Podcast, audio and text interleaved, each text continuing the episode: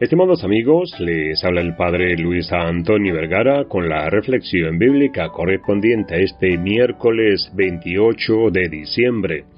El Evangelio está tomado de San Mateo capítulo 2 del 13 al 18.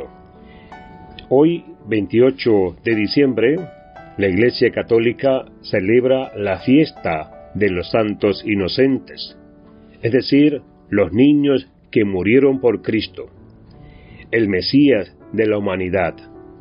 Estos niños fueron asesinados por órdenes del rey Herodes.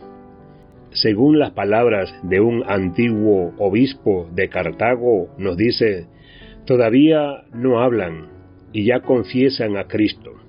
Todavía no pueden establecer la batalla valiéndose de sus propios miembros y ya consiguen la palma de la victoria.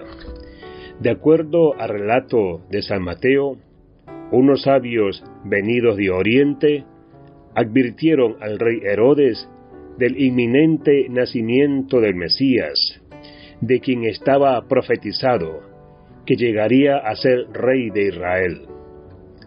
Estos sabios, o reyes magos, habían viajado desde muy lejos para adorar a aquel niño, y por eso se presentaron ante quien consideraban la máxima autoridad de esas tierras.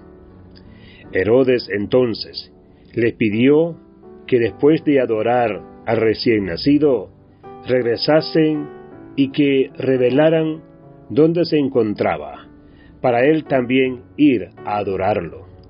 Sin embargo, en secreto, temía que ese recién nacido le quitara su poder así que hizo planes para matarlo. Para asegurar que el niño no sobreviviera, Herodes mandó a sacrificar a todos los niños menores de dos años en Belén y sus alrededores. Aquel fue el primer derramamiento de sangre desatado a causa de Jesucristo, un crimen horrendo producto de la soberbia y la ambición desmedidas. Un pecado cuyas víctimas carecían de mancha o reproche alguno.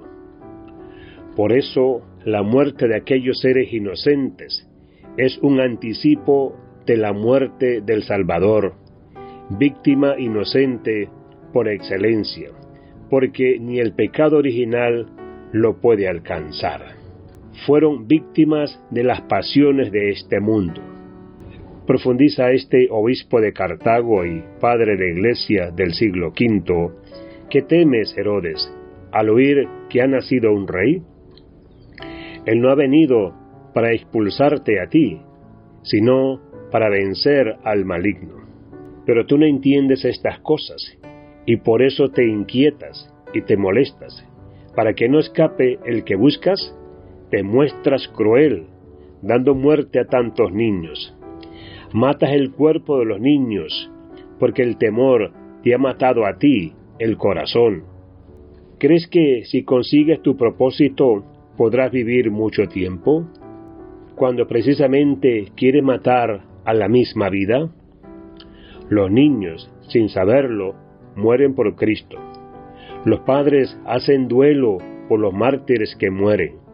Cristo ha hecho dignos testigos suyos a los que todavía no pueden hablar. Y sabemos que hoy día, sabemos que el crimen del aborto está más extendido por el mundo y ya no existe el respeto debido a la vida por nacer. Mueren a diario miles y miles de otros inocentes, rechazados porque desparatan nuestros cálculos o porque no encajan en nuestros esquemas.